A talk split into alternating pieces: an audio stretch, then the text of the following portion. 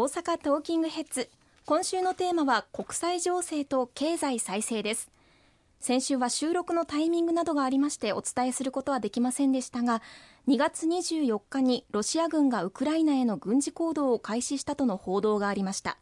皆さんが感じていることは日本への影響ということだと思うんですけれども、こちらはいかがでしょうか。はい、あのまずはあの冒頭オープニングでも申し上げました通り、今回のロシアの行動というものは国際法にも明確に違反している、力による現状変更、これは決して認められることはない、許されることではないということを強く声を上げていかなければいけないというふうに思います。しっかりロシアの政府、また国民の皆様と連帯をして国際社会が一致した対応を取っていく、そのために今今こそ日本政府の外交力が問われているというふうに思いますので、私も外務省の職員の皆さんをしっかり応援をしていきたいというふうに思っています。その上で日本にどのような影響が中長期的にまた短期的に起こるかということですけれども、これはなかなか予断を持って申し上げることが今の現状、まあ、本当に状況が刻一刻と変わりつつありますので言うことはできませんが、例えばまあ油価、ただでさえ原油の価格が高騰している、燃料が高騰している、そういった状況の中でこのロシア軍によるウクライナへの侵略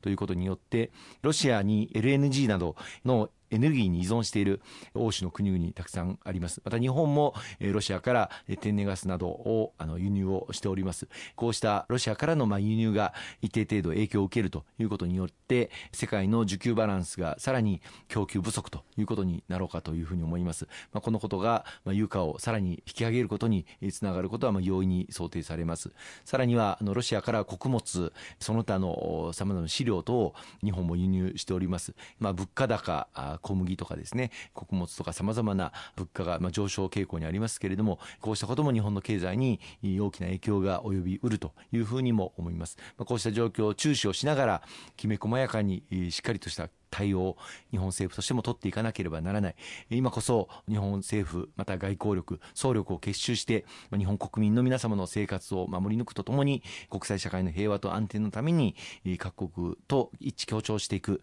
それが求められるというふうに思いますね。なるほど。そしてウクライナにも日本人の方がいらっしゃいますし、またその他の国の方もいらっしゃいますけれども、まあ、そういった方々の安全が確保されているのかも気になるんですが、こちらはいかがですか。はい、侵攻が始まったにがつにじゅうよっかの時点でウクライナには在留邦人がひゃくにじゅうめい程度あのいるというふうに外務省から報告を受けております。まあ、大半の方は、まあ、ウクライナでご結婚されたりとか、あるいは家族一緒にもうウクライナに移住をされている方、まあ、ウクライナにも生活の拠点を置いていらっしゃる方ということでございますが、まあ、そういった方々も避難を始めておられる方もいらっしゃいます。にじゅうよっかの侵攻が始まった後、私のところにもさまざまなあの親戚の人がウクライナで今キエフからあ西の方に避難している途中なんですという連絡をいただいたりもいたしました。まあ、すぐ私、えー、自身外務省にそのこともお伝えさせていただいたり、また外務省がホームページ上で発信をしているウクライナの安全情報、このことについてもご本人に伝わるように連絡をさせていただいたりもいたしました。外務省もあのキエフで大使を中心に邦人の安全確保に全力を挙げていますし、またポーランドとの国境に近いリビウという町があるんですが、ここにあの連絡事務所、日本政府外務省があの開いて職員が邦人の退避の支援に全力を挙げています。まあ、こうしたリビウの日本の連絡事務所の連絡先なんかも現地の方々に伝わるようにメッセージを伝えさせていただいております。とにかく退避を希望される方が安全に国外に退避できるように全力を挙げて支援をしていきたいと思いますね。そして日本としてできることというのはあるのでしょうか。そうですね、あの繰り返しになりますけれども、やはり今回のロシアの行為というものは明確な国際法違反であり、力による現状変更は認められないということを強く声を上げていくことだというふうに思います。そして ジーセブン、 また国連の加盟諸国と連携をして、ロシアに対してこうしたことには代償が伴うんだという強いメッセージとともに、具体的な行動で経済制裁の措置も今すでに取っております。状況に合わせこれを強化をしていくということも必要だというふうに思います。もちろん日本の経済にも大きな影響を及ぼすことになるこの経済制裁措置ではありますけれども、それ以上に世界の平和と安定という私たちの暮らしの基盤が今揺るぎつつある、これを揺るがせてはならないという強い決意に立って判断をしていかなければいけないというふうに思いますね。そうですね、一人一人が正しい情報を見て、えー、しっかり注視していきたいと思います。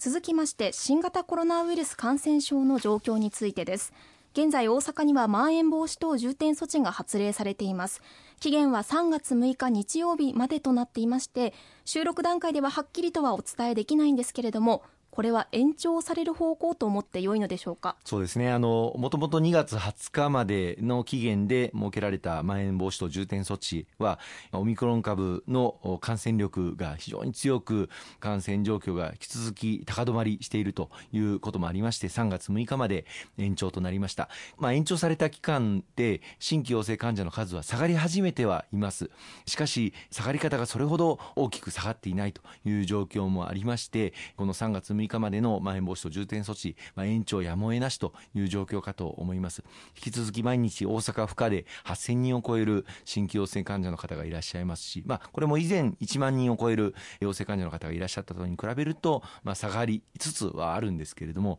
まだ毎日はっせんにんの新規陽性患者の方が出ているということ、それから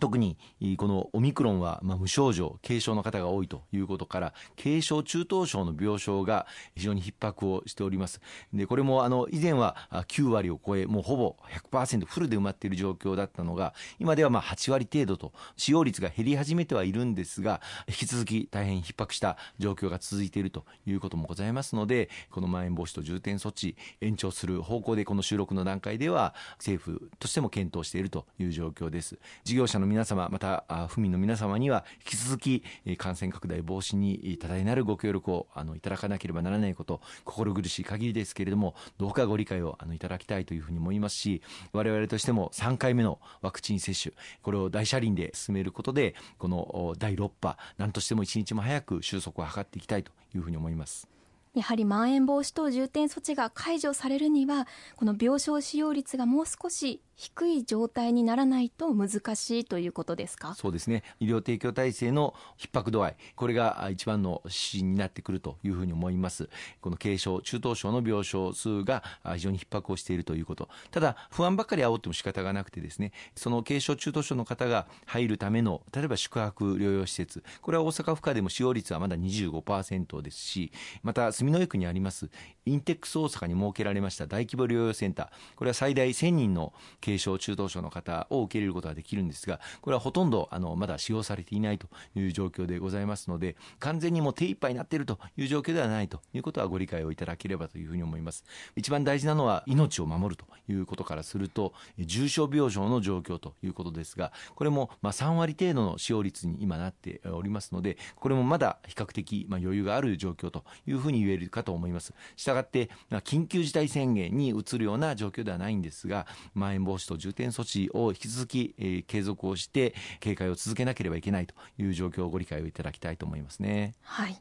この後後半も引き続き伺っていきます。